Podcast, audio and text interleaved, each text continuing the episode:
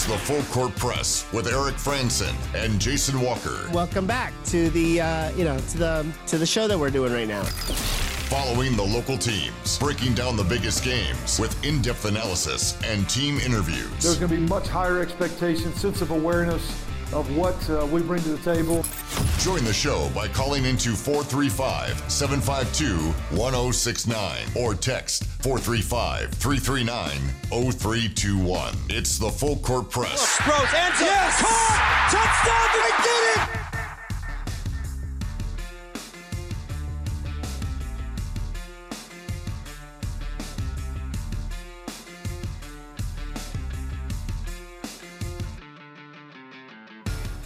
Hey, what's going on, everybody? Eric Frandsen and Jason Walker here on the Full Court Press. How you doing? Uh, happy Christmas, Adam. By the way, you, you've never heard that before? Oh, I've heard it. Oh, okay. That's not the problem. That's not the problem. Because uh, Adam came before Eve. You got your New Balances on too. uh, we'll be talking about Utah State and Memphis today here on the Full Court Press. Our predictions, what we think is going to happen. Love to get your predictions as well. I know the game's still several days away, but really this is our last opportunity to be together live before the game happens Tuesday afternoon. Uh, because Monday is the holiday and Tuesday afternoon is the game. So we'll give our predictions, uh, how we think the game's going to play out. Love to hear from you also on our Full Court Press text line also, later on, we'll be looking at uh, Utah State and SMU. They'll be tipping off here in about an hour. Uh, at least that's the schedule on ESPN2, part of the Hawaiian Airlines Diamond Head Classic being played at the Stan Sheriff Center in Honolulu. And uh, SMU shocked Iona yesterday. Can they do it again today? Utah State um, had a great defensive effort against Seattle. And can they do that again against SMU? Um, interesting note going into this game, just on a whim, I pulled up to see what kind of an impact Utah's victory over Seattle would have on their uh, net ranking. Now, Utah State fell 24 spots after losing to Weber State on Monday. Well, after everything has happened this week, some opponents of Utah State have done well, have had some big upsets.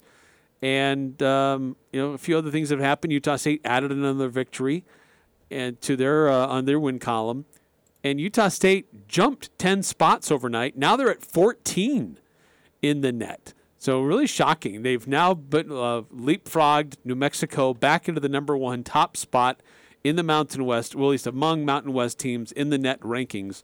So uh, kind of a surprising uh, finish, or well, uh, placement, I should say, for Utah State almost virtually erasing the uh, the drop that occurred on Monday after losing to Weber State. Now they still need to win. Uh, I think they still need to beat SMU today and uh, whomever they face in the championship on Sunday. Um, if they get those three wins in Hawaii, does it totally overlook the loss on Monday, and, and does it change their potential spot in the AP Top 25 poll or coaches polls, that I'm not entirely sure that Weber State loss will still be glaring at them. No, Utah State, you know, reset or even obviously set back their chances of getting to the AP poll. Winning out here in Hawaii probably gets them back to about where they were before the Weber State loss. Because I think people look at the schedule and they say, look at all these good teams they beat. Oh, they lost to Weber State. And they say, well, that's kind of weird, but um, they you know voters could write that off as just an anomaly, um, given how many other times the Aggies have played very well. But in the end, we've had this conversation about half a dozen times now. It's all about marquee wins. Utah State doesn't have them. The one path they had toward getting ranked had to deal with, you know, getting a bunch of wins in succession, being undefeated, having a zero in that loss column. Now that they don't have that, it's definitely going to take even longer to get into the AP poll. And it's probably not going to happen at this point unless they start out the season like 18 and 1, 17 and 1, 19 and 2. Well, it could also uh, be determined based on what is that margin of victory look like? If they roll through the entire Diamond Head Classic with victories of 20 to 25 points apiece, that will turn some heads. If I don't know if nine, it'll be if nine and zero didn't turn their heads, beating, you know, Seattle, who nobody in the AP really recognizes as being good. They're you know hundred plus in the NET, beating SMU, who yeah they upset Iona, but everyone's just going to see the number next to SMU's name, and then beating let's say they go face Washington State, who I think is still on track to potentially uh, make it to the final. Like that's not going to turn any heads, even if they do blow them out, even if they win by 20 plus in each of these games. If nine and zero didn't turn their heads, being what would that make them 12 and one, and the same, you know, you know, double digit wins. The Aggies have been getting double digit wins against good teams all year. So if nine and zero and what they did didn't impress them then, it's not going to do it now, especially now that you have a you know a loss. Uh, by the way, Washington State, they did win yesterday, but it was close. Uh, narrow victory over George Washington. Uh, Washington State did win 66 to 64. Yeah, actually, that just remember because I did actually check the results, um, and it struck me that all of the games were close except for Utah State's. So Washington State will play host Hawaii. Uh, Washington State is favored by three, but that's going to be a 10 o'clock game tonight on E ESPN2, Ten o'clock, like our time. our time. Dang, some late night basketball, everyone. Yes. Uh, so we've got uh, it's Iona and Seattle playing right now, and uh, actually I didn't. Last I checked, Iona was winning by like ten, and growing. I think that could have changed. They're into the second half, and Iona seemed to have pretty good control of that game. Iona's up 54 to 45, 10 and a half to go. Yeah. So they're getting along. Looks like Iona and maybe Iona was a bit overrated since they lost to SMU. I mean, they are taking it to Seattle a decent amount, but maybe Seattle can make that closer. Seattle's just it was tied at half, yeah. and then kind of like with the Utah State game, Iona pulling away in the second half uh, from they've they've scored 25 to Seattle's 16 so far in the second half. Yeah, Seattle just not shooting well. When I checked, when I you know looked at the box score last, I think Seattle was shooting like 32 percent. They shoot 29 percent uh, against Utah State uh, yesterday. So maybe Seattle's just having a bad shooting day. But hey, that context doesn't come up when uh, you just see the blowout win and you're looking at the resume. You just say, oh, they won by like 38 points, or I forget what the I forget what the exact final margin was. Uh, for the Utah State game, Maybe it was 28. Uh, 84 56? yeah, uh, 84 56. That's 28, right? Yeah, Okay, not quite 30. Not- not up by 40. Not quite. Not quite. Uh, 435 339 0321. If you want to chime in, uh, reactions to the game yesterday. Uh, the game had not yet gone final. I mean, the game was decided by the time we got off the air. But um, yeah, we had to make way for the Air Force and Baylor bowl game. Uh, but uh, yeah, your reactions to to the Aggie game and just their matchup tonight uh, against SMU, team that's not had a good season, um, but you know Aggies kind of getting themselves back on track, especially with uh, with defense. So they'll have to do that again. To they were a little bit. I want to say they were slow to get going offensively. It took a little bit, but mostly the, the focus was on defense, and that didn't change for them. Uh, but that, that focus on defense will have to continue, I, I think, tonight and really throughout this whole tournament in in Hawaii. I think there was some pessimism I had internalized and was projecting back onto this Seattle game. Because while I think it's fair still to actually say Utah State started out a little slow, they began the game three of nine from the field, but 33% is not the worst, you know, field goal percentage on your first nine shots. You can overcome that. And so I was projecting a bit too much pessimism onto the early game, especially in my social media stuff. And by the end, it was like, yeah, they did just fine in this game. Whereas for a long time, I was like, oh, offensively, they're doing okay. They're doing okay. And it's like, oh, yeah, they scored 84 points. That's okay. That's just fine. Team averages 86 a game. You score 84. Boom, you basically hit your average. Uh, so I, I was probably projecting a little too much pessimism, and by the end, I was like, "Yeah, it's about as complete a game as you can play." Sure, there's a couple things you could have nitpicked, gave up some offensive rebounds, bit of a shaky start, but I mean, then the start of the first half, he gave up a couple quick buckets, but like that's about it. There's like three or four things you can nitpick out of that game, but otherwise, you win by 28 points. There's not too much bad to say about the game, and it was a great rebound. So while initially it was kind of hard, and I was beginning to worry if the offense had just lost its way, but it didn't. These Aggies are still great on offense, and if they're able to keep a lot of this defensive energy, that's going to bode very well for them down the line. They're not going to play this perfect on defense all the time, but this defensive energy.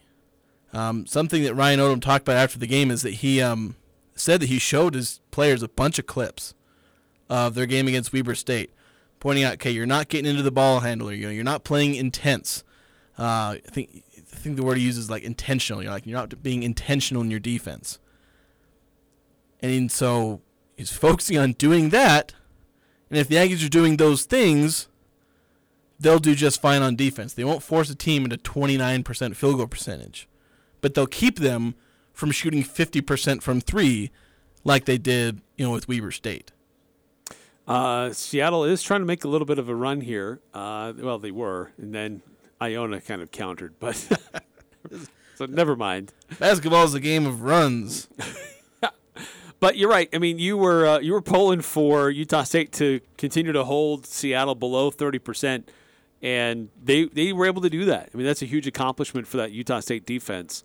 Um, not an easy thing to accomplish. Yeah, it's the first time they've done it in about a whole calendar year. Uh, actually, slightly over a calendar because I think it was December 13th of 2021 was the last time the Aggies did it, and they did it to New Orleans. Um, in just a regular old non-conference game. Um, so we'll we'll certainly be talking a little bit more about this uh, this matchup next hour as it's going on.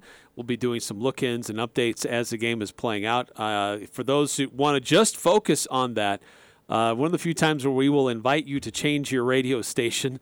For those who want to just focus on Utah State and uh, their matchup against SMU, Al Lewis and Jalen Moore, they're doing their breakdowns right now on KVNU 610 AM 102.1 FM. They'll be doing that uh, right up until tip off at 5 o'clock. And of course, the game will be on ESPN2. As soon as the game goes final, uh, they'll have uh, KVNU Aggie call. John Russell will jump in and he'll offer his uh, thoughts as well as uh, on the game. One big question for this one was late in the game a bit questionable as to why Rylan Jones was in the game late when it was a huge margin already for Utah State. But uh, he takes uh, basically a shoulder to the chin, and I, I wasn't sure exactly where he got popped in the head initially, but he looked woozy. He went to the ground, couldn't get up, and he's holding his head. It was kind of a, a concerning moment where here's a guy who was just getting back from being in the concussion protocol and took another shot to the head. But Coach Odom, after the game, said he'll be fine. Yeah, that's basically he was asked about it, and he said, kind of dismissive, not in a rude dismissive way, but in a dismissive, oh, he's fine. You know, didn't you know didn't provide any specifics, but the attitude and way he addressed the question was, Jones is fine, should play. Although I'm beginning to think that he's probably just going to keep coming off the bench. Maybe it's a long progression back to the starting lineup for him, but I'm wondering if Steven Ashworth's just going to be the starter from now on. Well, he certainly is earning that position with how well he's playing. And not to say that Jones is not playing well, but just that he's coming back and he's not as much of an offensive contributor as Ashworth is. Ashworth has about as many assists that Jones has.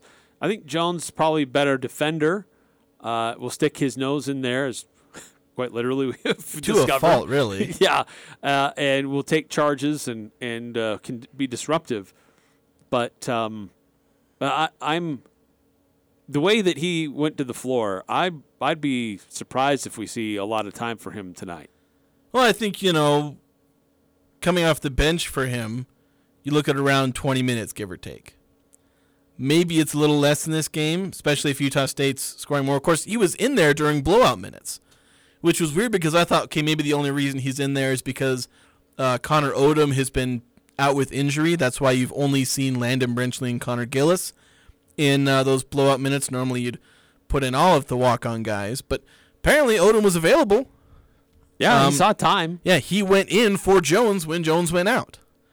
Uh, they'd already put in Brenchley and Gillis, but hadn't put in Connor Odom. And Zee Hamoda was sitting on the bench. It's like, why isn't Zee Hamoda in there for Rylan Jones?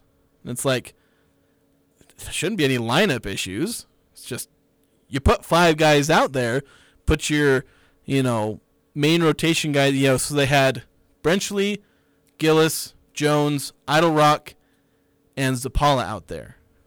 Like, why is Jones out there? Yeah, that didn't that didn't make sense to me. And I get it; he's missed time because of the concussion, but this is a veteran player. It's not like he needs extra time, extra reps. Uh, This isn't a developing player here. This is a vet.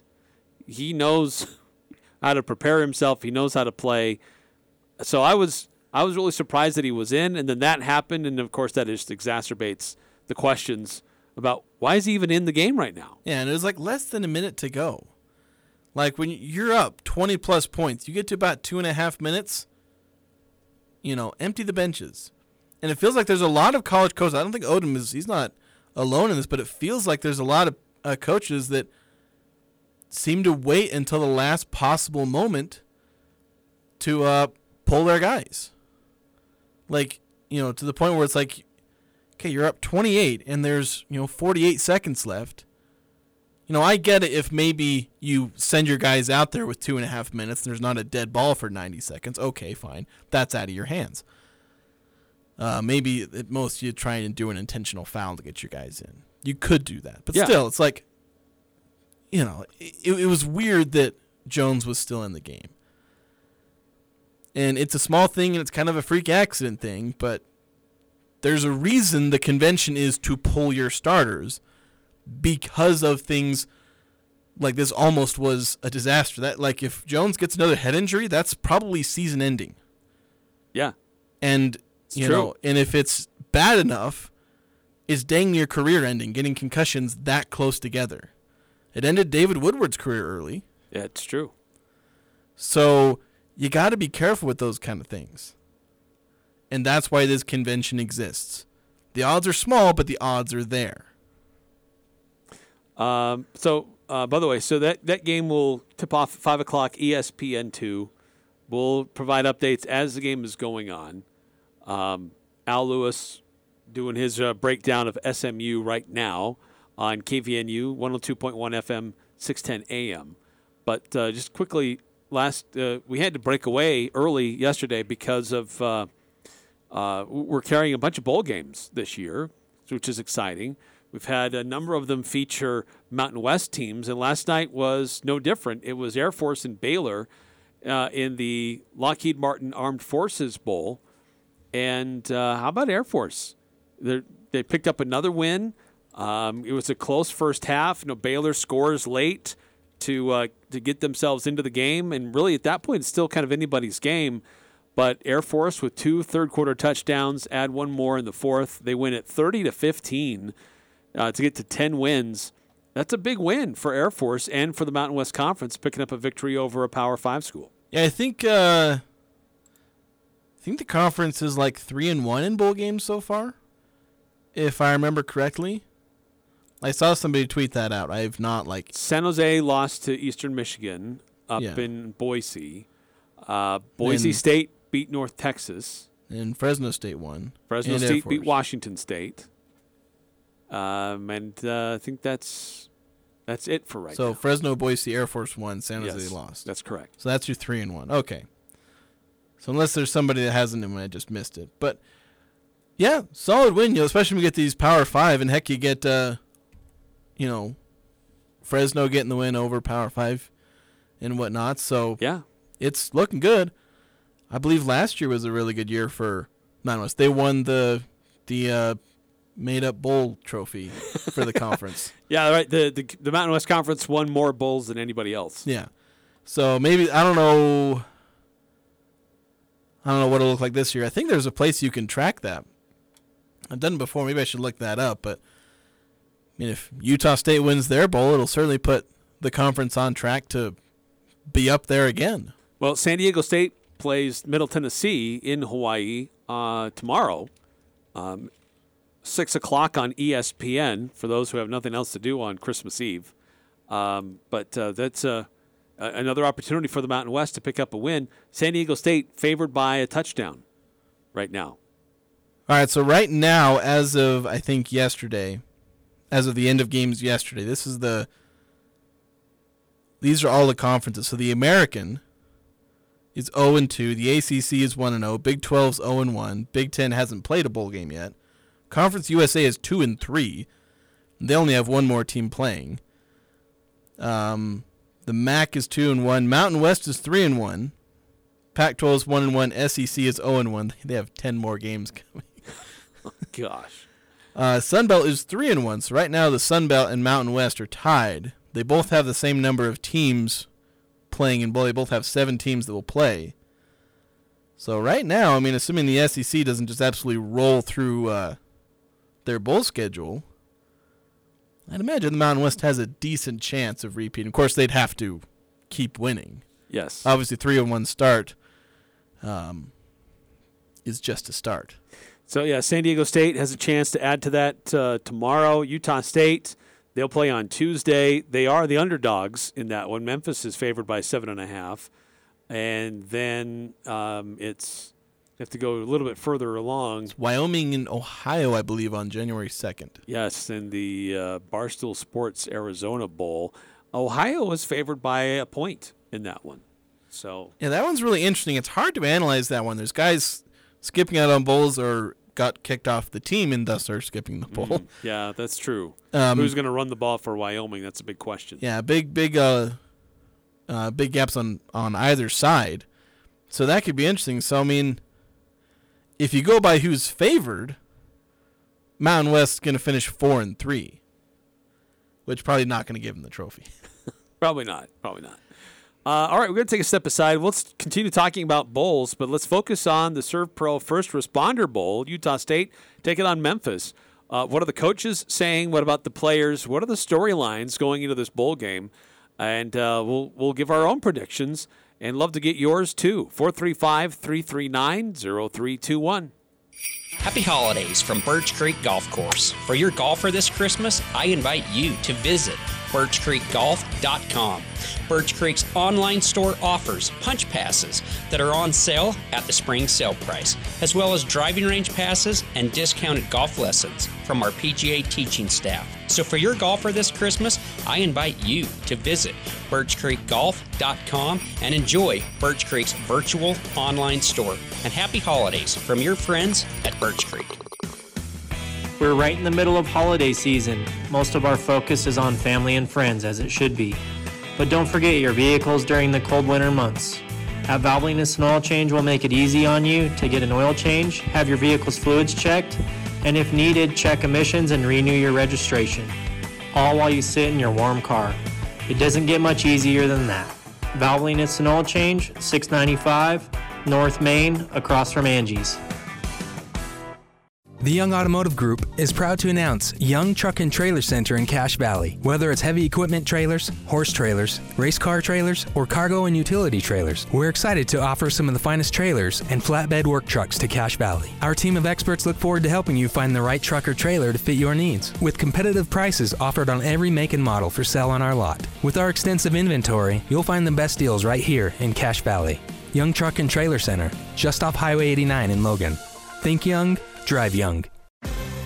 College football bowl season is underway. Catch the SERVPRO First Responder Bowl as the Memphis Tigers face the Utah State Aggies. Join us live from Gerald J. Ford Stadium in Dallas, Texas for the SERVPRO First Responder Bowl on Bowl Season Radio. Listen to the game locally on News Talk KVNU 102 FM 610 AM and The Fan 1069 FM 1390 AM. Kickoff is at 1:15 with pregame beginning at 11. It's the Aggies and the Tigers in the First Responder Bowl. Brought to you in part by Schreiber Foods and Primrose Healthcare and Hospice. Happy holidays and thank you for letting Cache Valley Ear, Nose, and Throat, the Allergy Clinic, and the Hearing Aid Center take care of your family medical needs. Make sure you call now for an appointment before the end of the year to utilize your cafeteria funds. Located in Providence and the new Three Peaks Medical Plaza, North Logan. The entire staff, along with Doctors Benyon, Blotter, and Robinette, wish you a safe and wonderful holiday. Go to cachevalleyent.com for details. Most insurance products included. Select Med are accepted. Thermo Fisher Scientific is hiring for their manufacturing, distribution, and warehouse team. And that's great news for anyone seeking a rewarding career. Thermo Fisher offers positions across multiple shifts, competitive compensation, health benefits, paid time off, bonuses, and an excellent work environment. Help Thermo Fisher make the world healthier, cleaner, and safer. Visit jobs.thermofisher.com and search Logan. Thermo Fisher Scientific is an equal opportunity employer. Northern Utah and Southern Idaho's home for sports. It's the Full Court Press on Sports Talk Radio, 1069 FM, 1390 AM. The Fan.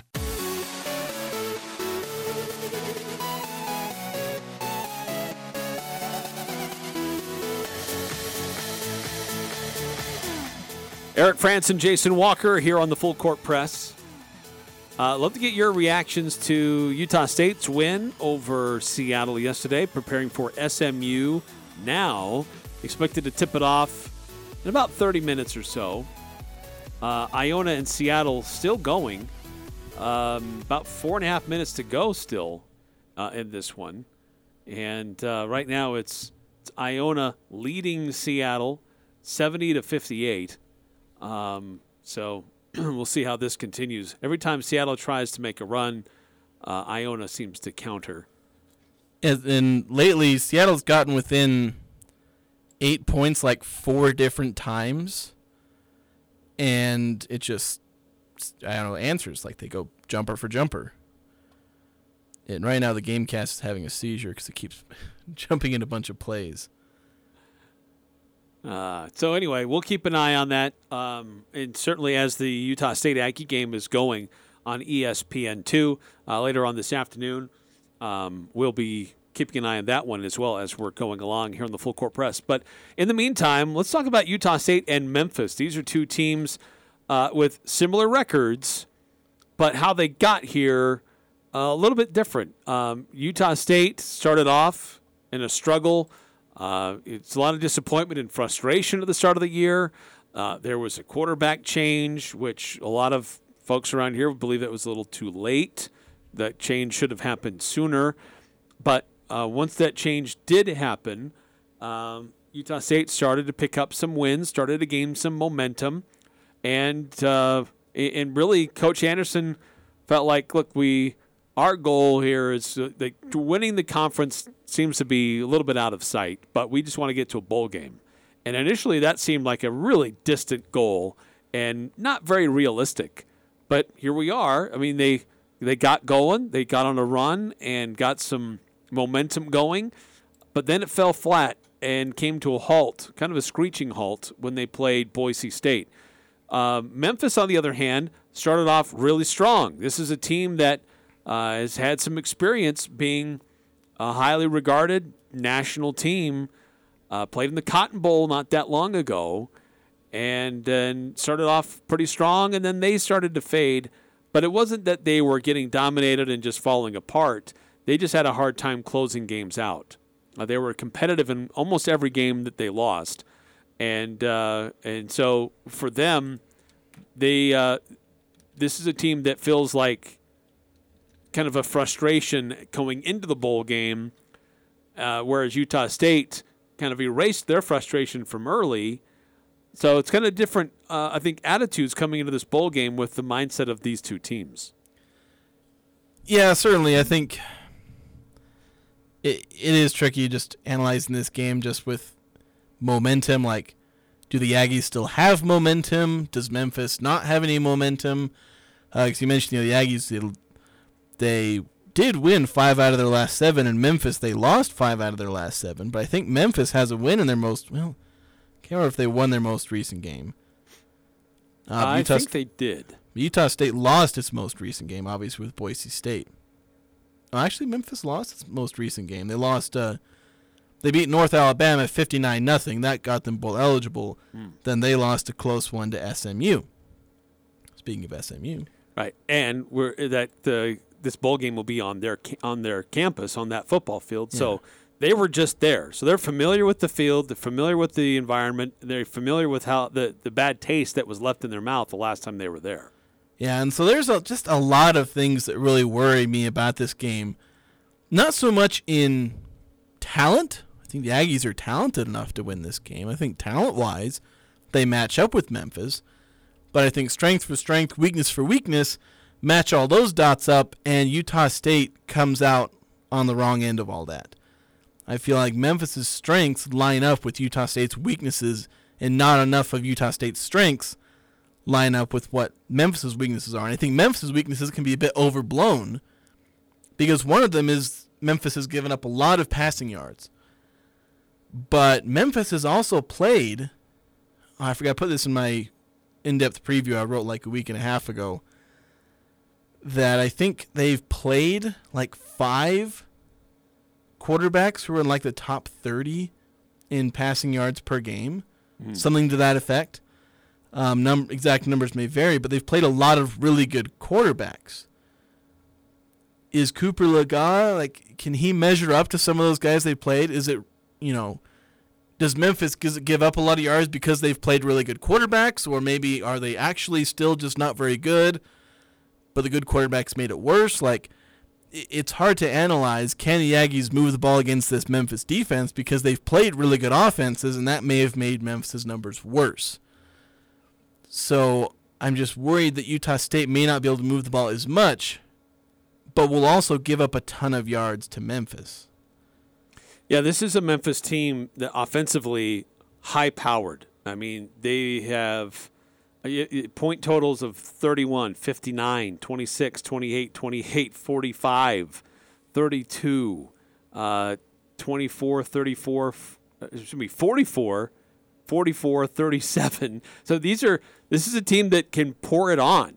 Uh, high powered offense, mostly behind a, a dynamic wide or quarterback and uh, several wide receivers. There's not one individual wide receiver that really dominates. There's a number of guys that are good targets, um, and it's uh, uh, this Seth Henigan, their quarterback, who can also move the chains with his feet, and uh, a very dangerous player for Utah State to face. And this is Coach Anderson talking about just how solid a quarterback that they have. He's really, really mobile and athletic. Loves to move the chains with his feet. Uh, yeah, they start with the run game, but but they're going to make you commit bodies to the box, and then they can hurt you throwing it. He, he can make all the throws. Very athletic. He's one of those kind of scrappy, competitive football players, and, and it shows. I had a chance to watch him play several times this year, and he always seemed to make the play when he needed to. You know, when when things were most critical.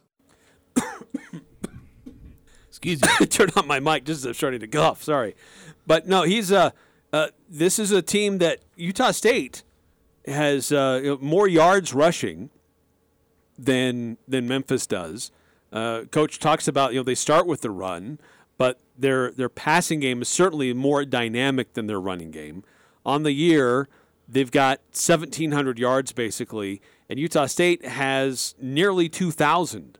So uh, Utah State is more effective at running the ball, but you look at what they are passing the ball. This is a team that's got over 3,300 yards through the air to Utah State's 2,400. So nearly a thousand yards difference in uh, in passing compared to just a couple hundred yards difference in rushing. Yeah, there's going to be some guys missing in Utah State secondary. One of their starting corners has already opted out.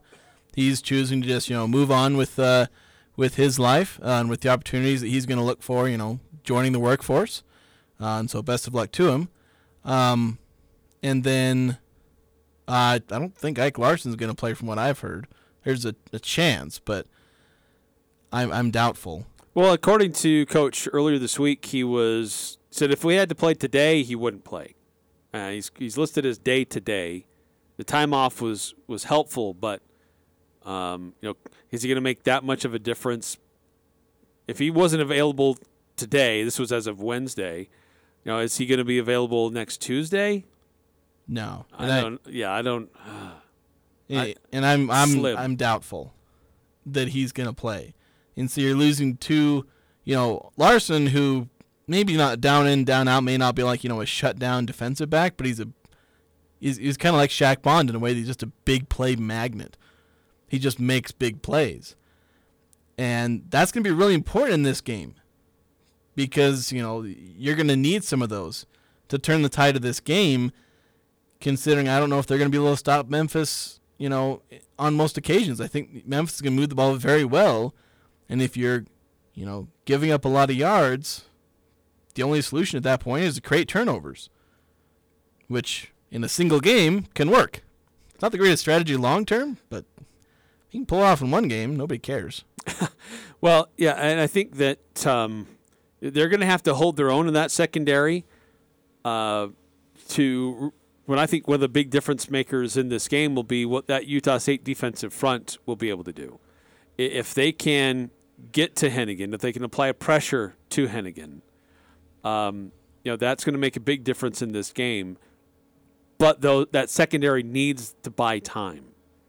Uh, if they can buy time, there's there's you know the opportunity for coverage sacks. They'll be tough, but I think that Utah State defensive front got better and better as the season went on and started to make more and more plays affecting the game with how they attacked the opposing quarterback. Yeah, I wouldn't put too much trust in the secondary being able to get coverage sacks. Could it happen? Sure. Um, but most of the impact, the positive impact on the defense against the passing defense, will come from the defensive line forcing pressure on the quarterback and forcing him into bad throws or just putting his butt on the on the on the grass. Like that's how Utah State's going to stop this passing offense is through its front seven, through its pass rush.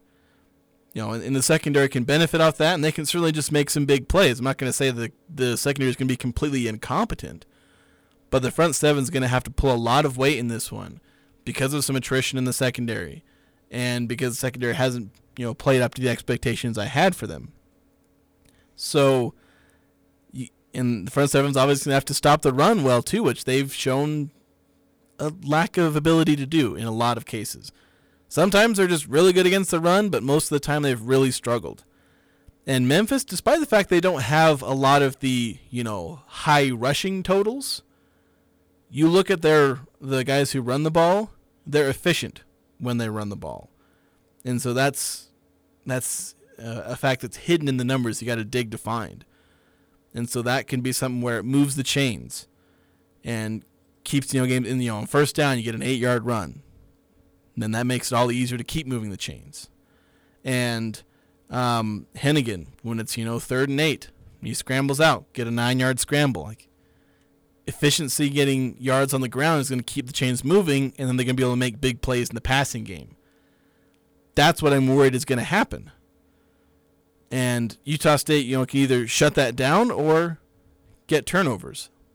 One of those two things has to happen. Yeah, no, I agree. I'd uh, love to get your predictions. We'll hear from the coaches and the players getting ready for the game on Tuesday, 1:15 kickoff. We'll have the uh, an expanded pregame show here on the Fan starting at 11. Uh, we'll have the full play-by-play here on the Fan starting at 1:15 thanks to uh, Bowl Season Radio. And then as soon as the game is over, we'll be back on the air with KVNU Aggie Call, breaking down what happened and uh, getting your response to it as well. So we'd love to get your your reactions uh, to the bowl, your predictions, I should say, for the bowl game on Tuesday. How do you think it's going to play out? What will the score be? Uh, Jason and I will give our scores and our predictions coming up next here on the Full Court Press. Les Olson IT structured cabling is second to none. Tired of old and inefficient cabling? Have an upgrade or remodel planned? Building a new network from the ground up? We offer the very best in low voltage cabling installation, including data, phone, fiber optic, and more. Ask us how to get your free consultation today.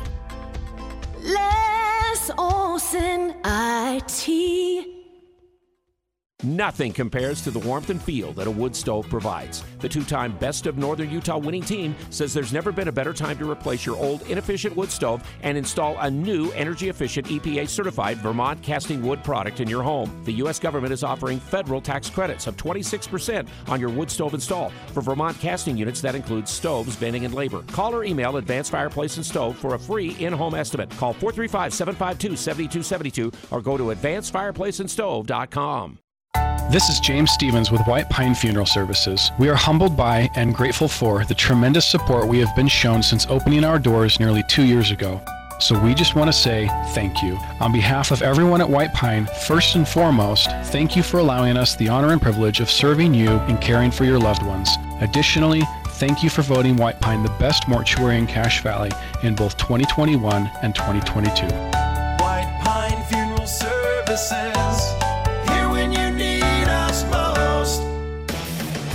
Saturday on Compass Media Network coverage of the NFL. It's a crucial Week 16 cross-conference showdown as the AFC West leading Kansas City Chiefs host the Seattle Seahawks. Hi, this is John Rothstein. Join Mike Morgan, Brian Baldinger, and me for all the action as Patrick Mahomes and the Chiefs battle it out with Geno Smith and the Seahawks, who are still in the playoff hunt. It's the Chiefs and the Seahawks. If it's the NFL, it's right here. Saturday morning beginning at 10:30 on Sports Talk Radio 1069 FM 1390 AM The Fan. Valley Office Systems has now been serving northern Utah and Cache Valley since 2007. We sincerely thank you for your support over the years and want to wish you a happy and healthy holiday season. Visit valleyofficesystems.com for all your copier, printer, and furniture needs. The Full Court Press. Connect with us on Facebook, Twitter, and online at 1069thefan.com.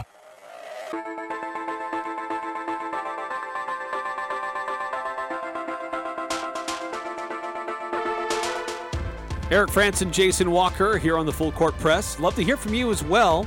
Your predictions for Utah State versus Memphis in the SERVPRO First Responder Bowl.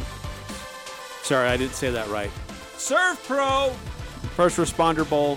There you go. Got to get it right. It's in all caps. It's all about the branding. so, uh, 115 kickoff uh, for that one. We'll have uh, expanded pregame coverage starting at 11 on Tuesday, full day of uh, Utah State football coverage. Um, but looks like Utah State, um, well, excuse me, looks like Seattle and Iona. Uh, Seattle or Iona is holding on to an 11 point lead here. Um, looks like they're going to take care of business and move on. Yeah, less than a minute to go there. They've been holding uh, anywhere between an 8 and 13 point lead the last few minutes here, so like the last six minutes of the game, to be honest. So uh, Seattle certainly tried valiant effort for the fact that they still only shot 29% in this game. Uh, they're having a very bad time shooting the ball in Hawaii. Which is weird because aren't they like the closest of any of the teams playing other than Hawaii? Uh, I mean, a lot of these are West yeah. Coast teams, so like Washington State, I guess, so maybe Pepperdine, aren't they West Pepperdine Coast in California? Team? So maybe I guess maybe Seattle isn't the closest, but you, know, you think, especially Utah State had to travel, you know, one extra time zone. Now, where's Iona? I don't know.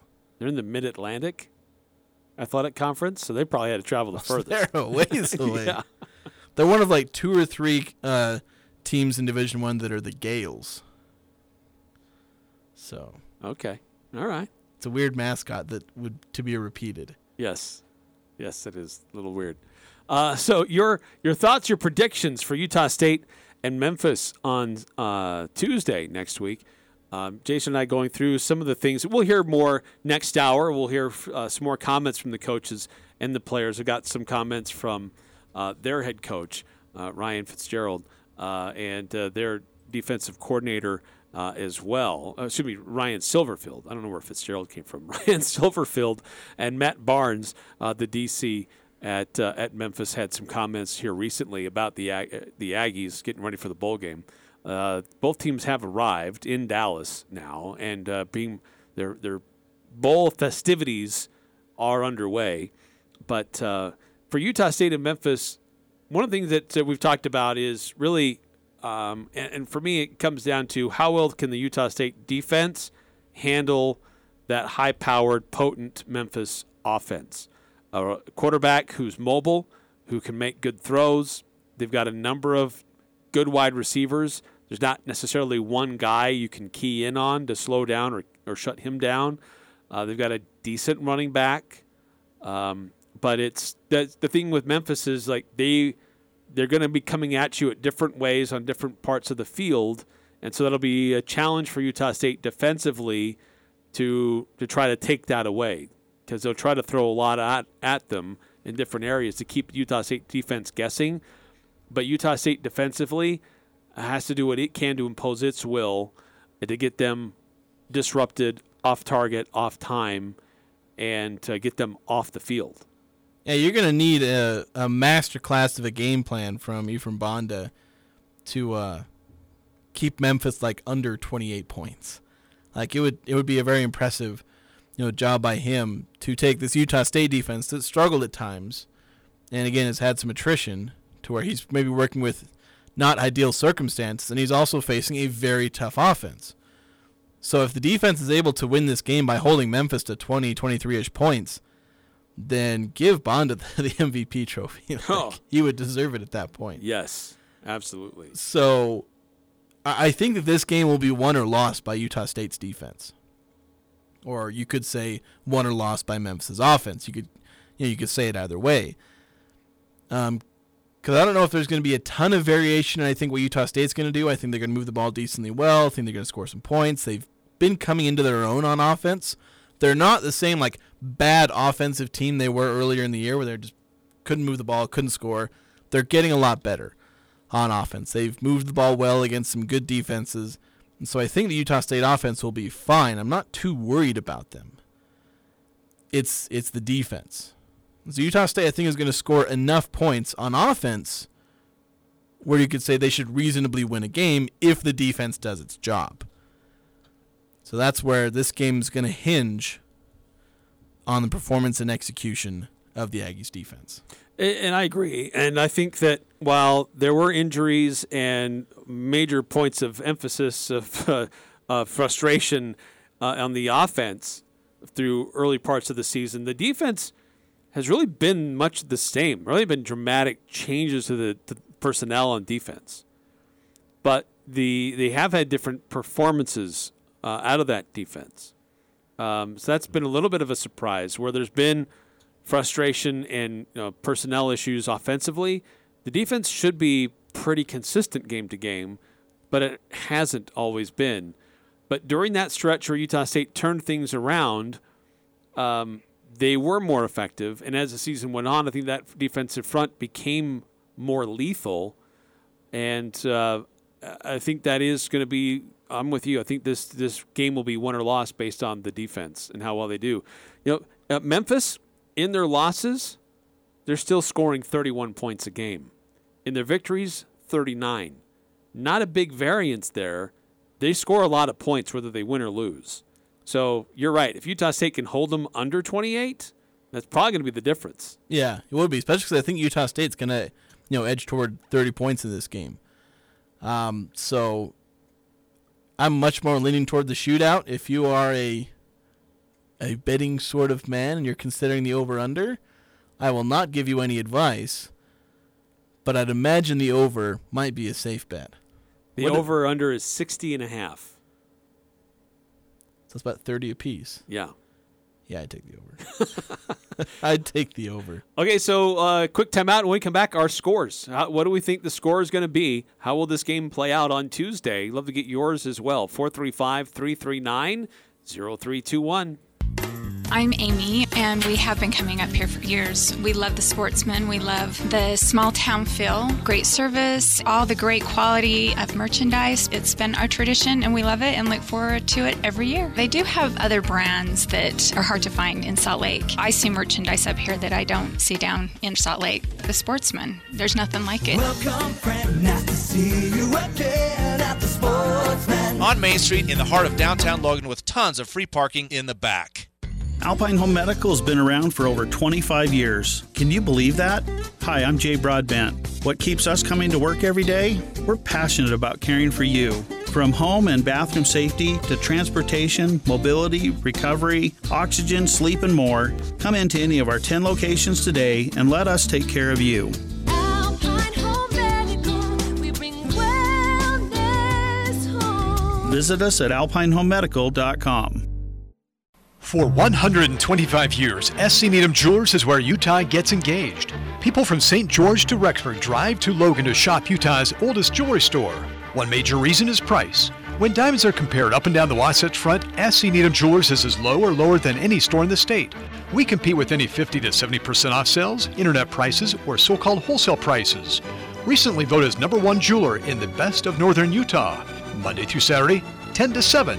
SC Needham Jewelers, middle of the block, at the sign of the clock. When it comes to home care, it's important to know you have a choice. If you or a loved one is in need of hospice or home health services, remember that Primrose Home Care and Hospice believes in treating the patient as well as the problem. We work directly with you and your doctor to create a health plan that's catered to your needs. Our team is devoted to providing options in the freedom and safety of your own home. Visit us at primrosecare.com or call to schedule a free consultation. Primrose Home Care and Hospice, your local hospice and home health provider since 2006. Talking the sports you care about. The Full Court Press on Sports Talk Radio, 1069 FM, 1390 AM. The Fan.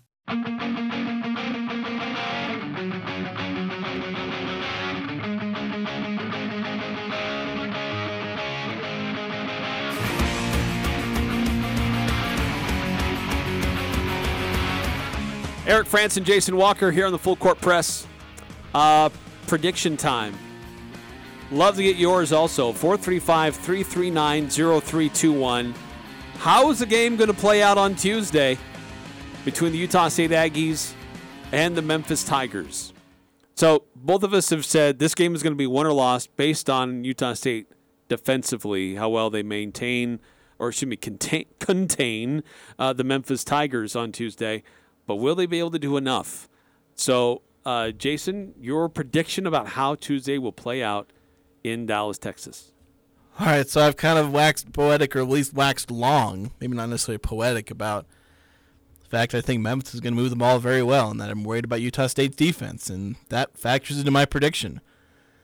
Uh, unless Utah State manages to get a lot of turnovers, at least like three or four turnovers, and or a lot of sacks, Memphis to move the ball. They're going to score a lot of points, especially through the air. Um, and so I have Memphis scoring 45 points Mm. in this one. Uh, offensively, I think the Aggies move the ball well enough. They may not be an elite de- uh, offense right now, but they're they've moved the ball. Like, as I said, they're not the bad offensive team they were earlier. They're a good offensive team now. Cooper Legas, very much coming into his own the last handful of games. You know, 240, 250 yards a game over the last handful of games. So he's going to be able to move the ball fairly well through the air. He's going to run the ball with his legs. Calvin Tyler's probably going to have a decent game. A couple big runs could give him an elite game. So Utah State, I have them scoring 31 points. Good, but not enough because I'm just not confident enough in this defense. So I've got Memphis winning 45 31. Mm, okay. Uh, I think Utah State covers. I think they cover the spread. So uh, by how much do they cover the spread?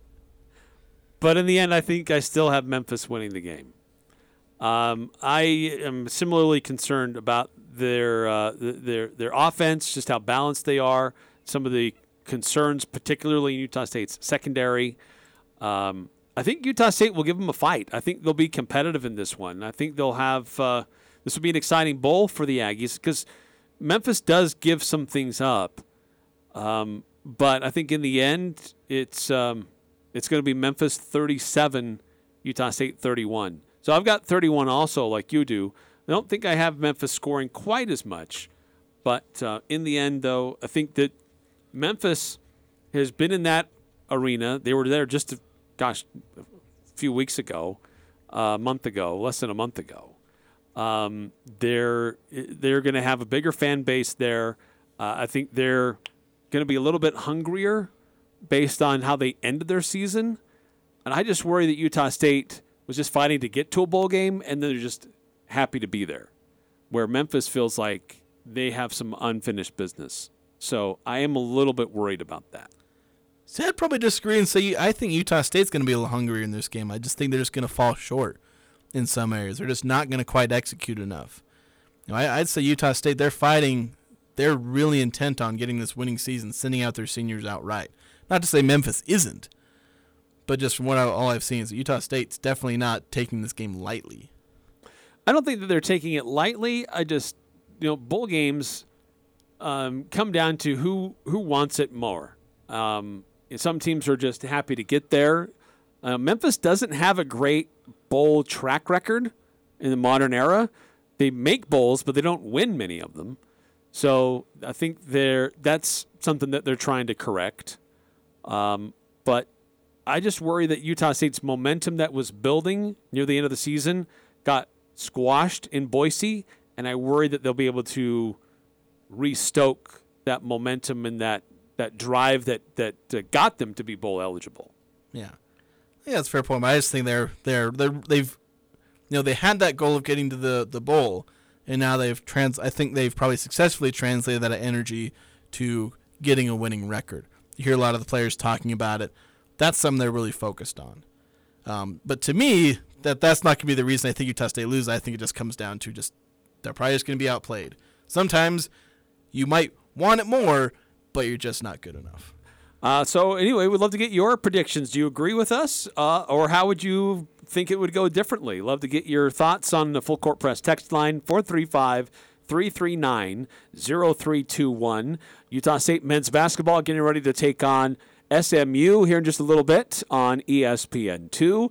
Uh, we'll continue to keep an eye on it and provide updates over the next hour here on the Full Court Press. Utah Jazz, nice win last night over the Wizards, and uh, give you an update on that and how that played out and what's ahead for them on the uh, upcoming week.